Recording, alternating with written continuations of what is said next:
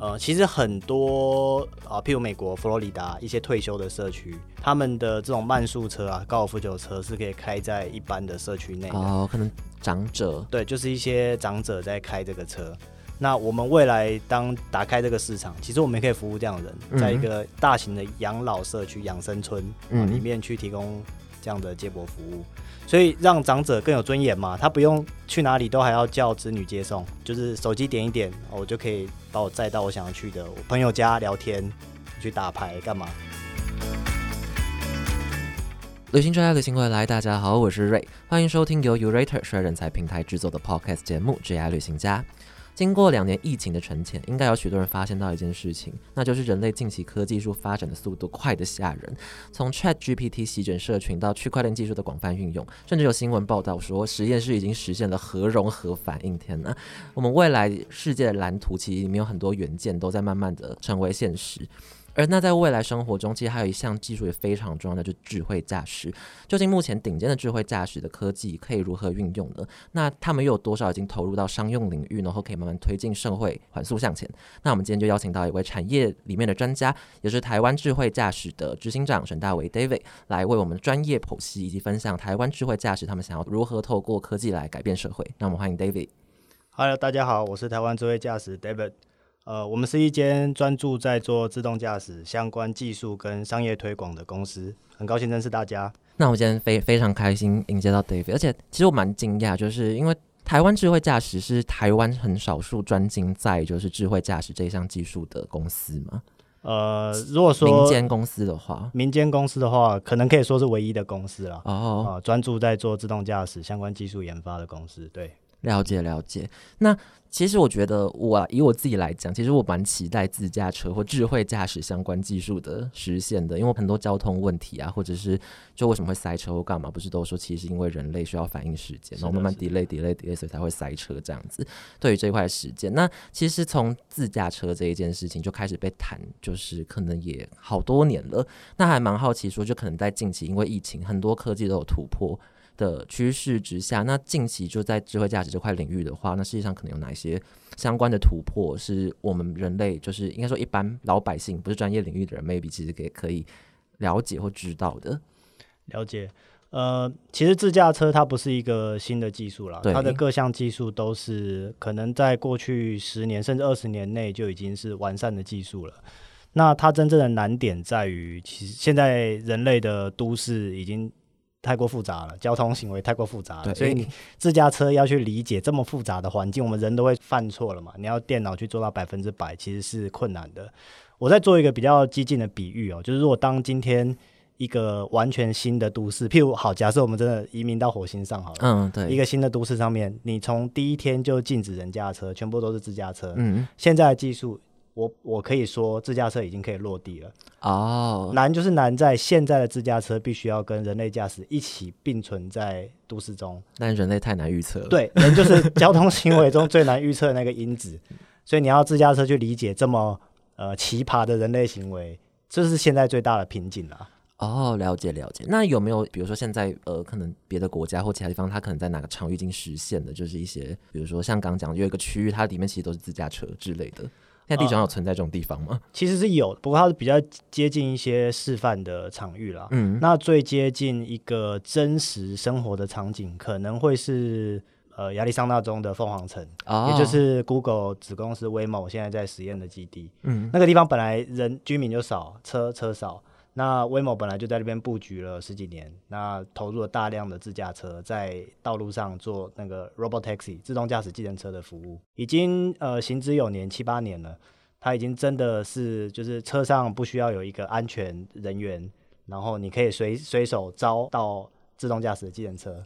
哦它已经是可以做这样的服务测试了。哦，但是主要是因为那边人为干扰因素比较少一点，所以才有办法实现这样子的。还有一个很重要的原因，就是因为他在那边实验很多年了，所以那边的民众已经被教育哦知道说有自驾车在路上，他们那边的呃人类行为是某种程度有被规范的。原来是这样子。那因为最近其实有看到一些新闻，像比如说 Apple 或是 Alphabet，就是 Google 的母公司，他们其实近几年就打算要注资在这一块。我经常看到新闻说，Apple 二零二六嘛，二期他们就是要有商品化的自驾车是要上市的这样的新闻。那蛮好奇说，就是呃，最近大家又把这个投资的焦点又移到自驾车的这个领域的原因可能会是什么？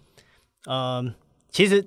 关于时程表这件事啊，嗯每每年都在更新啊喊啊 每我每年都看到明年就是自驾车嗯很多新创公司说，哦我们两年后要 IPO 上市。呃对，所以时程表这件事，老实说，我现在也很难说得准了。对，那我只能回到刚刚你问的那个问题，就是技术上的突破是啊瓶颈跟突破会是什么？那呃瓶颈就是我刚刚讲的，人类行为是比较难预测的嘛。对，那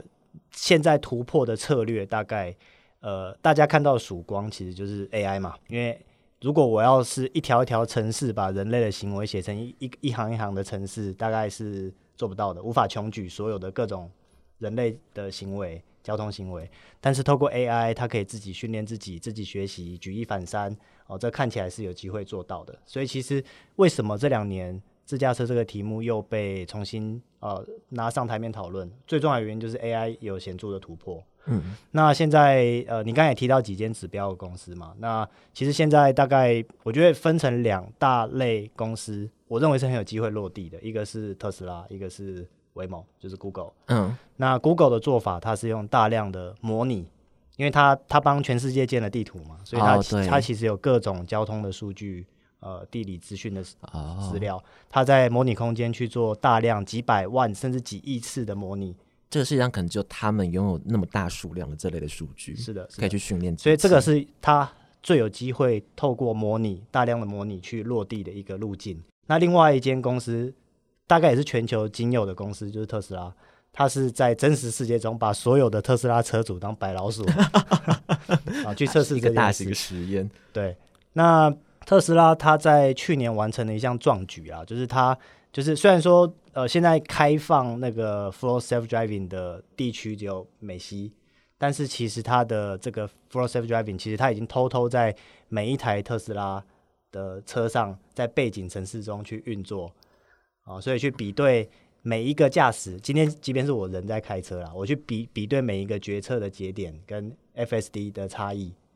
所以它其实某种程度就是像你说的，在做一个大型的实验。哦，有点像说，刚刚不是说人心是最难懂，他们就直接把这样子的，就是可以测量相关的数据就植入在车里面，那他就直接透过那些所有卖出去的车子去测量他们每个人的实际的行为。就是今天你人在开车，但它嗯的自动驾驶在背景运作，嗯，所以每一个人的决策跟 FSD 就电脑决策的差异，它把它记录下来，然后重新训练，让它产生一个新的 AI model。它透过这样数以万计、数以百万计的车主去帮他训练这个新的新的模型。嗯，对，所以这两条是我认为最有机会做到自动驾驶落地的策略了。那就是剩下的就是时间。了解了解了解。那蛮好奇说，台湾智慧驾驶就是叫台湾智慧驾驶，那呃，你们的发展历程大概是什么样子呢？就你们开始为什么会有这一间公司？那我们起初想要做的可能类似是哪样子的服务？OK，我们二零一八年成立嘛，那个时候自驾车还是一个很浪漫的议题啦。嗯就大家趋之若鹜嘛，大公司、新创公司都觉得，如果我能力挑战的话，干嘛不试试看？对，啊，就这个很浪漫，就是看到自驾车可以，就每个小男孩心目中都有那个那个闪电霹雳车，我还有是无敌铁金刚，可能都有。对，所以看到这种呃新科技落地，大家都会感到兴奋。嗯，我们也是在那样气氛下加入这个战场的。那只是过去五年，我们发现，就是尤其是过去两年，特别明显，大家已经不再把自驾车看成一个纯粹的技术了，它更像是就是大家会更期望听到你什么时候可以有正确的商业模式出来，你要怎么落地，你要怎么把这个 fancy 的技术变成钱啊？所以我们过去一年大概也是不断的被投资人、股东做这样的挑战啊。所以呃，台湾智慧驾驶过去大概就是一直在摸索自动驾驶这个技术要怎么怎么变成商业模式这件事。那我们也做过很多尝试，我们曾经在呃大众运输上，在公车上，那在台北市的夜间去做无人的公车，那也试着在桃园青浦的捷运做一个接驳公车。哦，那最后我们去年做了一个更呃算是重要的决定，哦我们决定就是把我们的的主要目光放在封闭区域、特定场域的自动驾驶。对，那大概这五年的心路历程就是这样子、啊，就是不断的在摸索正确的商业模式，盘点自己到底有怎么样的资源可以去设定怎么样的目标。哦，我觉得在开始细聊中间的历程之前，我蛮好奇说，那当初就是呃，你本人就是创业的动机大概是什么？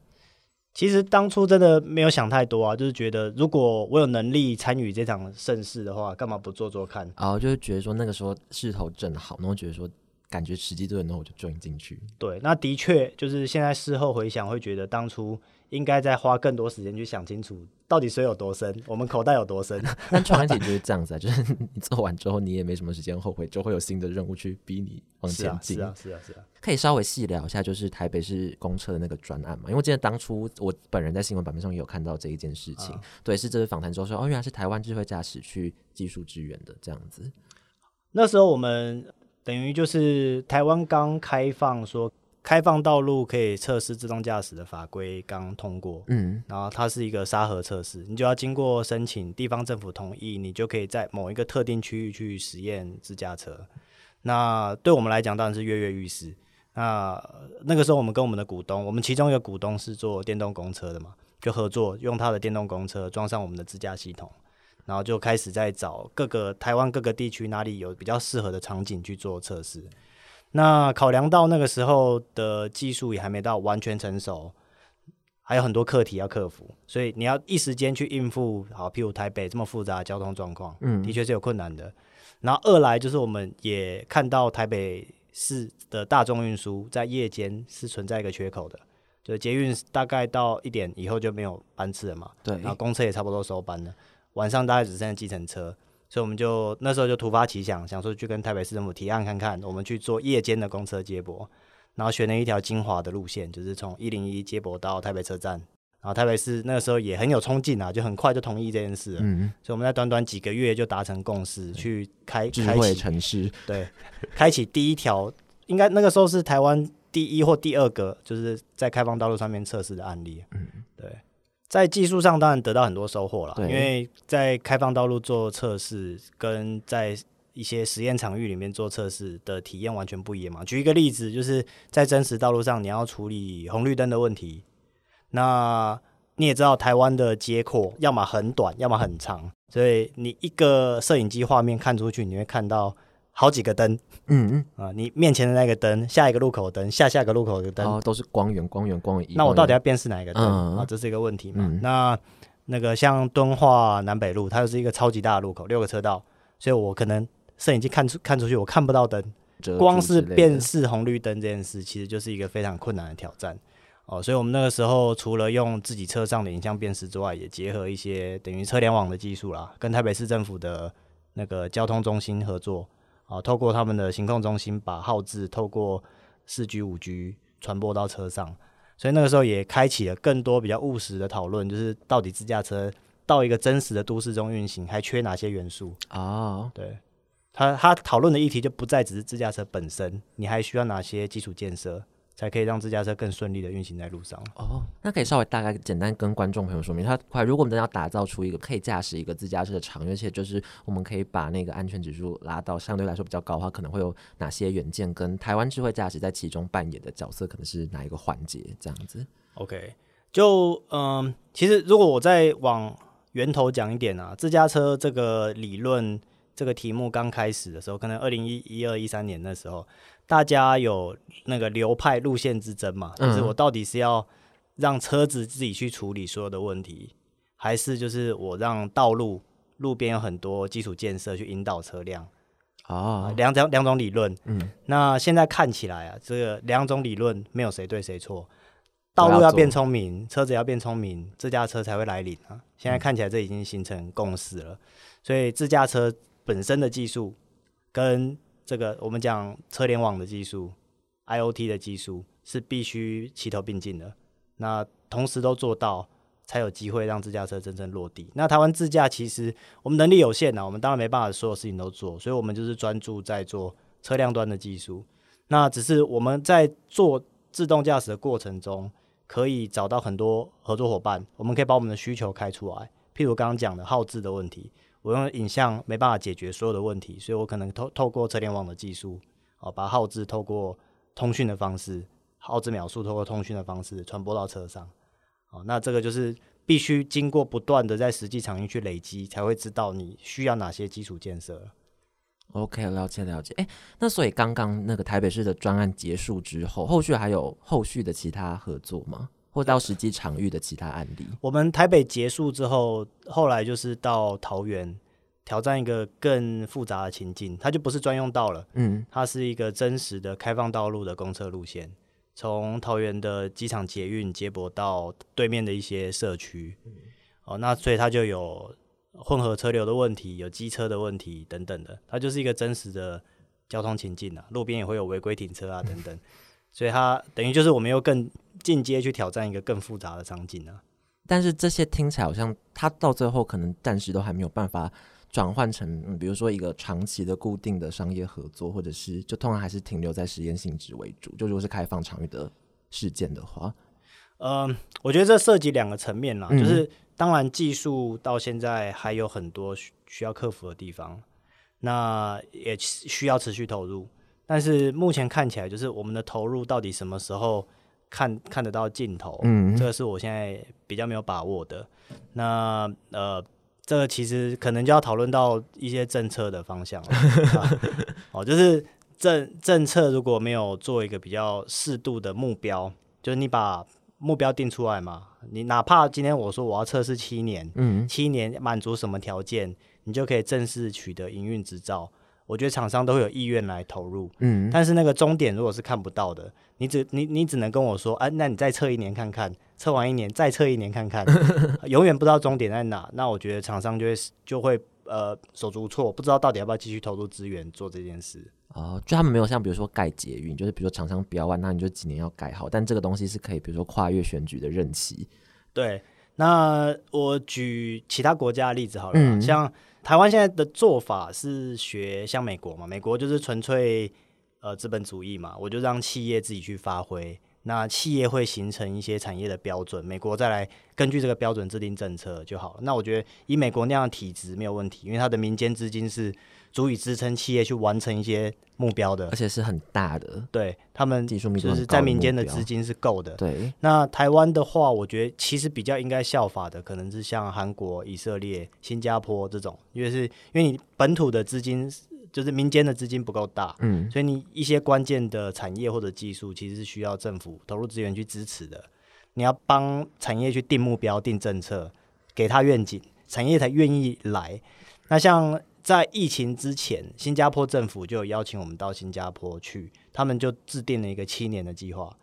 那他设定就是你，你就陪我的游戏规则测试七年，慢慢的从封闭区域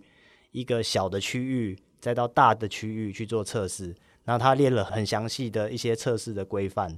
呃，水准 KPI。如果你都达到了，我就承诺你未来新加坡百分之多少的公车路线会用自驾公车。哦，那个就是你看得到未来。虽然七年的路很漫长，可是你知道你七年之后，如果你做到一些事情，你可以得到什么，嗯你就愿意去尝试。那我觉得这个是台湾应该比较适合这样的路线呢、哦，了解了解。不过这感觉没有，就背后利害关系就太太复杂。就是那为什么国家要把这项政策的 priority 拉到这么高？跟是啊，是对啊，是对啊，对啊，对啊。但台湾交通问题的确是应应该要有一些方法来解决啊。我觉得这个应该是所有活在台湾人应该都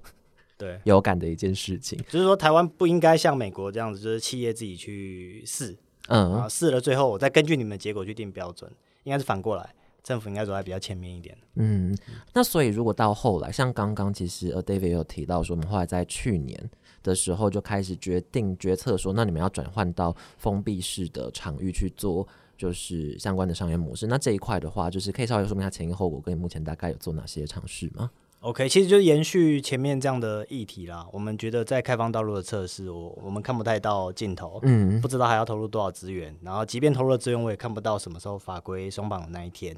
哦，所以我们就决定先暂时免除法规这个限制，我们去找没有法规限制就可以做自驾车的区域，呃一些特定封闭的区域。那其实它就变成一个纯粹的 B to B 的商业模式啊。那我只要跟企业主，譬如一间呃游乐园的老板或者度假村的老板，我谈清楚我的自驾车可以帮他解决什么问题，譬如他面临人力不足的问题，那他就有诱因来使用我的产品了。那如果他今天不放心，怕我的车出问题，我再拉个保险公司来嘛，分摊风险，其实就可以开始做生意了。我不需要等任何的规定法规通过，我才可以做生意。所以这是我们看上呃做封闭区域自动驾驶的一点啊。那当然就是因为封闭区域它的情境相对没那么复杂。那我们在一开始有提到嘛，就是我觉得自驾车现在是一般用路人也需要被规范、被教育的。对，那封闭区域可以做到这件事情。嗯，封闭区域可以在它的场地里面去制定一些游戏规则好，我，们有自动的什么巡员公车，那记得公车来说你们要干嘛干嘛甚至是我在某些路段，我就是画一条路给自驾车走嘛，嗯嗯然后行人可能是要避开，要试着避开之类的。那这是我们看上封做封闭区域的原因啊，它有机会落地，它现在就可以做对的商业模式。嗯，公司有成长的话，那其实还是当然还可以继续发展，就是在开放区域的。是啊，是啊，对对对，这样。因为我刚突然想到那个，就之前现在高雄不是有那个在路上的那个轻轨，对轻轨，就嗯轻轨很多相关的新闻啊或干嘛的，就是民众可能需要接受相关的教育的一个。对了，对了，这其实一样的故事，就是任何嗯新科技进入到民众生活中的时候，两方都是要被教育的。就是那个新新科技可能有一些过去没有解决的问题，还是要解决。那使用者也需要 正确去使用这个产品嘛。OK，了解了解。好奇说，那像刚提到游乐园案例的话，有哪一个是在节目上可以跟听众朋友分享说，就是比如说现在去哪一个地方可以做到台湾智慧驾驶技术支援的？呃，我们现在是已经在两座高尔夫球场已经有导入我们的车了啦。哦，对，这可以讲吗？在那个南投的南风球场跟台南的班之化球场。哦，对，如果听众们是那个球友的话，可以去这个两个地方打球，可以体验到我们的车。高尔夫球场我真是没有想过，哎，当初怎么会发现到说，哎，他们 maybe 其实会需要自动驾驶的技术的？其实呃，我不知道你打不打球，当然是，就是打球通常，尤其在台湾啦 k d 就是甘地是标配。哦，好，那 k d 它存在的价值有几个原因，就是帮你开车嘛，因为你在球场可能容易迷路，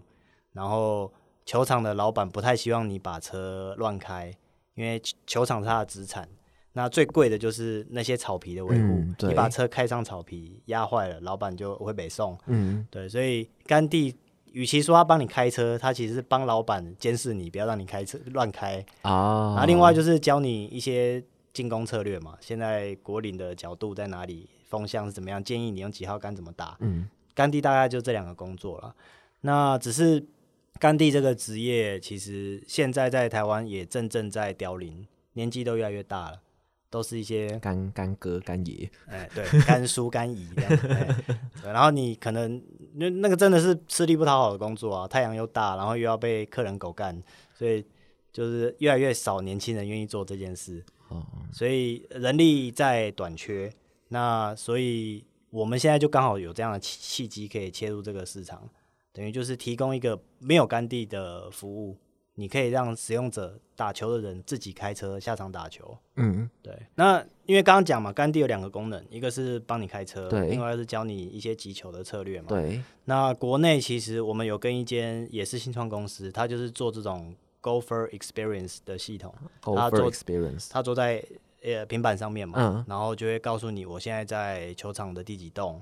然后建议你怎么击球，因为现在的风向，现在距离国岭的位置，你应该用几号杆哦啊，？它等等于某种程度就取代杆地嘛。嗯，所以我们现在跟他合作，就等等于说我们的智慧球车加上那个智慧的杆地，嗯虚拟杆地，它就是一个完整的体验，对使用者来说就是完整的体验。哦，了解了解。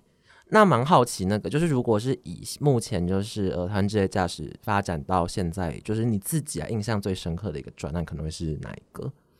嗯，其实就是我们当时第一个进到高尔夫球场的案子。嗯对，那我们那时候刚从新一路结束，青浦结束，我们觉得我们在开放道路都可以跑得下下叫了，嗯，到一个封闭的球场有什么难的？哦，那个时候第一次被上课，就是球场这种封闭区域，它的问题其实是独特的，跟开放道路不一样的，它有高低起伏的问题。对，然后风景区或者是呃休休憩区域啊、游乐园、球场，其实都是在一些风景风景优美的地方。那这些地方意味着呃网络讯号不好嗯，GPS 可能会被树啊、山啊遮蔽，所以我们过去所有的定位的手段，在那边都会受到挑战。哦，所以那边本身的一些可能基建或干嘛，其实你要先从那边开始做起。对，那如果你要呃解决这些问题，我有几个选项嘛，我可以一样，就是我放很昂贵的 GPS 定位的 sensor 在车上，但是你看球车、高尔夫球车一台也不过就是二三十万，如果放一颗光达、放一颗 GPS，就跟那一颗那一台车一样贵，这显然不会被我的客户接受。对，所以我们被迫必须用呃便宜但是有效的方法来解决这个问题。所以那时候我们觉得最大的挑战，从那时候转换进来最大的挑战。那时候在公车上还没那么明显，因为公车一台造价很贵，所以我可以摆很多 sensor。那你放到球车上，你的 sensor，你的自动驾驶的成本就会被放大减失，怎么会这么贵？嗯，对。所以那个时候，呃，我觉得最大的挑战就是这个，从开放区域进到这种封闭区域。你说那个道路，它也不像道路啊，它就是一条泥巴路，嗯，它也没有，标志标线。对我，要怎么认得这个路？然后我要怎么在高低起伏的情况下，确保我的车可以走在路上，定位是完整的。然后球场里面或者是游乐园里面，可能会有各种小桥、隧道，或者是很漂亮的林荫大道，那个对自家技术全部都是挑战。嗯嗯嗯，了解了解，蛮可以想象的。那问一个比较，嗯，怎么讲啊？就是到现在的话，你觉得说你内心还有 无敌霹雳车吗？就创业至今，当然，每天都很希望看到这样的产品落地了。嗯那只是说现在我的成分、啊我的比例，假设我创业第一天我是百分之九十的那个无无敌霹雳车，理理想家加十趴的商人，嗯哎我现在的成分比较像是我不知道百分之八十的商人，然后百分之二十的理想家。我现在会更务实的看待，就是产品怎么落地，怎么找到商业模式这件事啊。嗯，了解了解。那那蛮好奇说，就如果现在加入台湾智慧驾驶团队的大家，就大家通常会决定加入这个团队，内心的动机也会是无敌霹雳什么，或是有些其他的动机？大部分是啦，就是对车辆相关产业、对 AI 相关技术有憧憬的人才会加入我们嘛。对，因为在台湾做那个软体科技新创，其实非常少，选项非常少，所以会来的人通常就是想要往这个方向发展的。我们公司也不乏一些从国外念书回来回来台湾的，那他们想要做，就是当初他们在国外学的东西，其实很难找，台湾很难找，台湾大部分的科技人才可能都集中到半导体或者是 IPC 相关产业了。对，对，那所以像我们这样子的科技新创、软体新创，其实是选项不多，所以会加入我们公司的，通常都会有一些特质，就是他有一些梦想想要实现。啊、理解理解。诶，那如果像刚提到说，可能有国外的同事，那他们当初没有想说，比如说就待在国外或干嘛的吗？就家里还是比较温暖嘛。哦，就还是想要回台湾。对啊，对啊，对啊。那目前团队的话，像刚提到以可能技术，比如说 AI 或者是技术人才占比会比较高吗？其实现在研发差不多占到三分之二啦。嗯，那接下来的布局会希望有更多的产品开发经验的人，哦就是我们过去还是的确比较偏向一些技术的演算法的开发。嗯，那我们现在更需要的是快速的做系统整合，嗯把它包装成产品。啊、技术变产品其实是那个最后一里路是最难的。嗯，对对对对对对，你要找到 product market fit，然后你要去试之类的。对，你要测试。你过去你的技术，也许你可以说啊，我十次成功个九次，好棒棒，拍拍手。嗯，但是你产品就是你要成功十次，对 嗯才能才能变成一个成熟的产品。对对对对对，所以主要是可能产品相关的人才这样子。对，然后当然也包含一系列的呃行销、推广跟销售的人才。那还有一个重点呢、就是我们呃认为自驾车我们未来的市场主要会在海外，嗯，所以我们会当然会希望更多的就是具有海外销售经验的人可以加入我们。哦，了解了解了解，蛮好奇说海外有就是现在台湾这些驾驶角度地机场可能比较偏向是游乐园啊或者是高尔夫球场这类的，就是封闭场域，然后可能偏比较偏休憩性质的。那海外有人做类似的事情嘛？然后跟就如果台湾这位驾驶要出海的话，你们的竞争优势可能会是什么？呃，全世界其实都不乏有竞争者了。嗯那我们算是转身转的比较快，比较快看到这样的一个利基市场。那呃，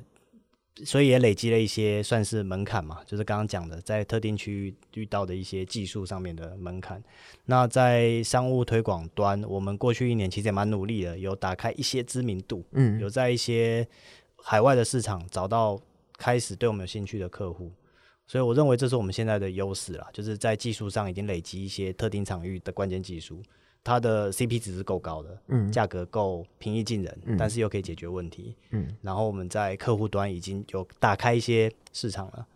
对，趁这个机会也顺便工商一下，就是我们未来呃注重的市场大概会是呃几个日本、北美跟东南亚。嗯那北美市场我们现在是已经有一些进展，那日本市场是我们现在刚开始想要探索的地方。那日本它的一些独特的商业逻辑跟文化嘛，所以可能这一块是我们现在比较缺乏的。要有相关市场经验的人才有办法去理解。日本人就是会比较多他们的企业的一些文化，嗯，对对对，讲话的逻辑我。们最近在要攻日本市场，就真的只能找 有相关经验的人。对，那你即便会讲日文，你也不见得进得去那个地方。对，你真的要有在日企工作过经验的人，才比较容易打入了。那我们现在，我们明年其实有几个日本的计划，嗯准备要开始进行。所以如果有对就是日本销售相关呃兴趣的人，也可以欢迎加入我们。嗯，哎，那蛮好奇说，那如果平常在公司团队里面的话，就是 David 主要会扮扮演一个什么样的角色？然后你的可能比如说管理风格大概会什么样子？好问题，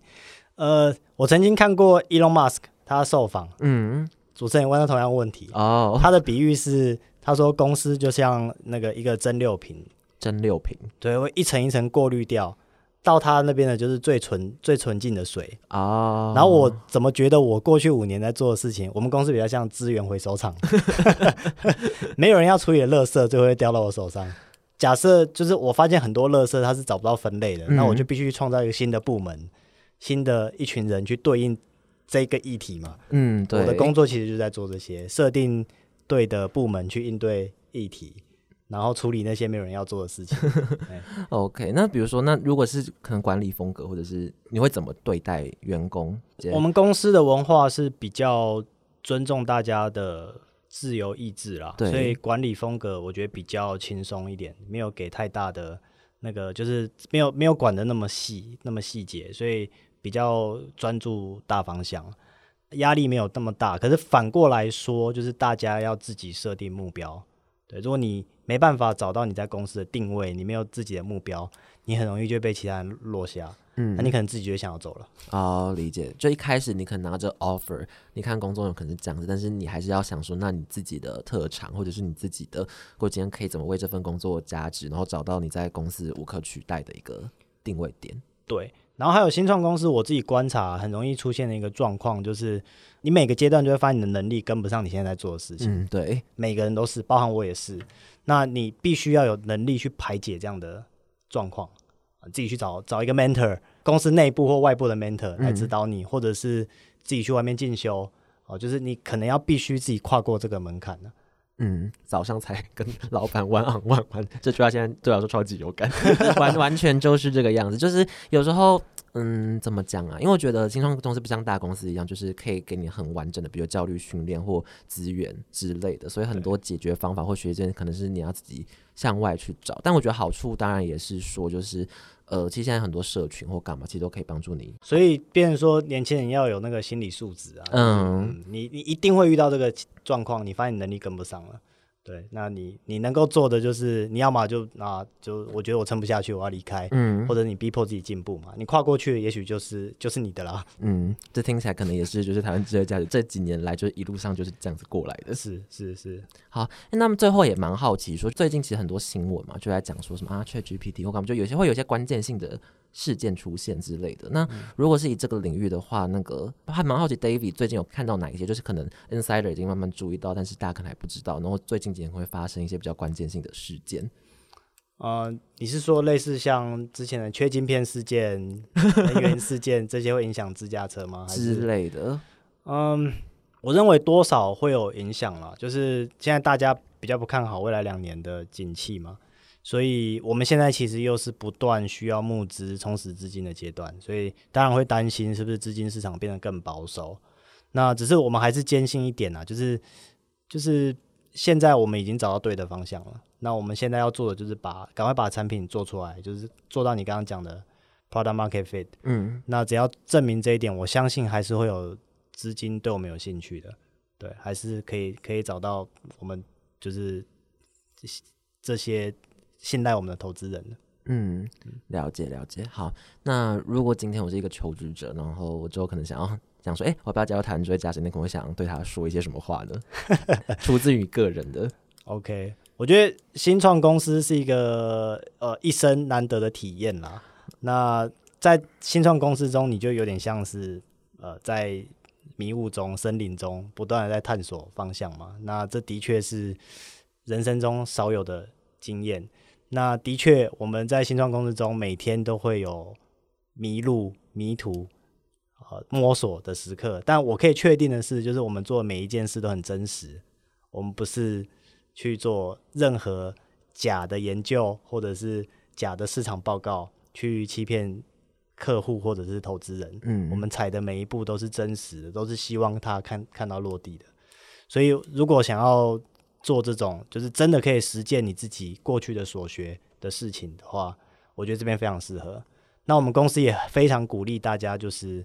在公司自己去提出自己的构想、企划、提案。所以你有任何的抱负、理想，在这边我认为是一个很好的平台。另外就是说，我们现在在做的产品，我我们认为它是真的可以解决一些企业使用者他们的痛点的，其实就是热门的 ESG 议题嘛。哦，那我们的对，车是智慧环保的电动车，然后也可以让劳工可以在更好的环境去工作嘛。我不需要一天十个小时去帮你做开车这个动作，我可以帮甘地创造更好的工作条件。嗯，所以我的我的目的不是要去取代任何开车的司机，嗯我是给他们更舒服的工作环境。像我们现在在跟呃南部某一个度假村谈的合作就是这样啊，他们过去就是他们的柜台人员又要去开车，负责把乘客从停车场接到他们的 lobby，嗯，那他们又要顾柜台，所以其实工时都非常长了。那现在我们等于用自驾车帮他解决这一段，他就可以更专注的在做服务服务那个旅客这件事情。所以我觉得我们的产品本质本来就是符合 ESG 的精神啊。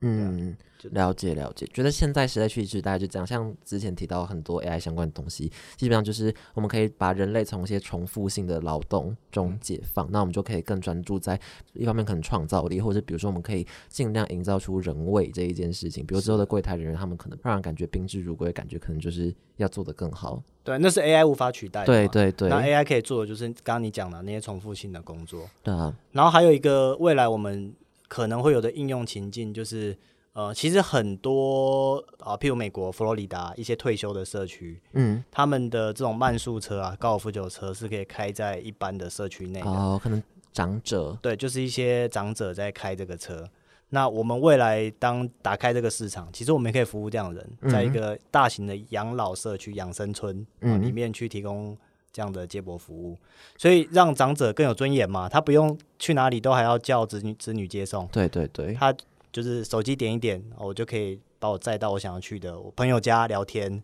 去打牌干嘛，去医院。然后甚至有人跟我说一种应用情境啊，就是服务那些就是失智的老人嘛。失智老人其实他们也是有尊严的，他们明明迷路了，不愿意问路，因为他不想要承认他忘记他家在哪里。啊，他今天我按一个钮就可以把我载回我家，其实这这就是解决他的问问题啊。嗯，他可能活着，他愧疚感就很重，然后这个东西就可以从把他们从这种情境上面我解放不需要再依赖我的子女，我不需要去跟路人呃说我我忘记我家在哪了，带我去警察局，不用。嗯嗯嗯嗯嗯。不过我自己的观察就是，通常来讲，这类东西可能还是要政府去 support 导入或干嘛的，因为通常如果弱势族群或干嘛的话，他们可能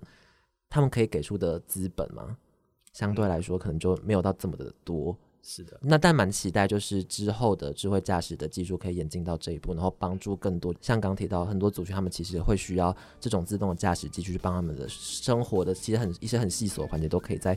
优化，然后活得更好，而且不需要仰赖其他人去帮助他们这样子。对对对，那我们今天就非常谢谢台湾智慧驾驶的 David 陈大伟来简单的跟大家解释说，目前世界上面智慧驾驶发展的可能现况，还有台湾智慧驾驶这几年来做哪些事情，跟你们可能对外来期望，跟你们希望怎么透过智慧驾驶的技术帮助世界更好。然后播出这个礼拜刚好是我们的这家博览会，然后台湾智慧驾驶也会到我们的博览会现场跟大家见面这样子。然后如果有兴趣的话，就是可以麻烦到我们那边取票，然后我们之后也会寄图给你们，知道台湾智慧驾驶的摊位。地点在哪里？但如果你没有办法到场的话，你也可以到我们的 Urator 的投递页面，就我们把链接附在下面，就可以点击查看台湾智慧驾驶更详细的企业介绍以及职缺这样子。那这里最后有什么话想要跟大家讲吗？我很希望就是对这个。不管是人工智慧自驾车，或者是你有任何那个理想抱负想要实现的的同仁们，就是加入我们。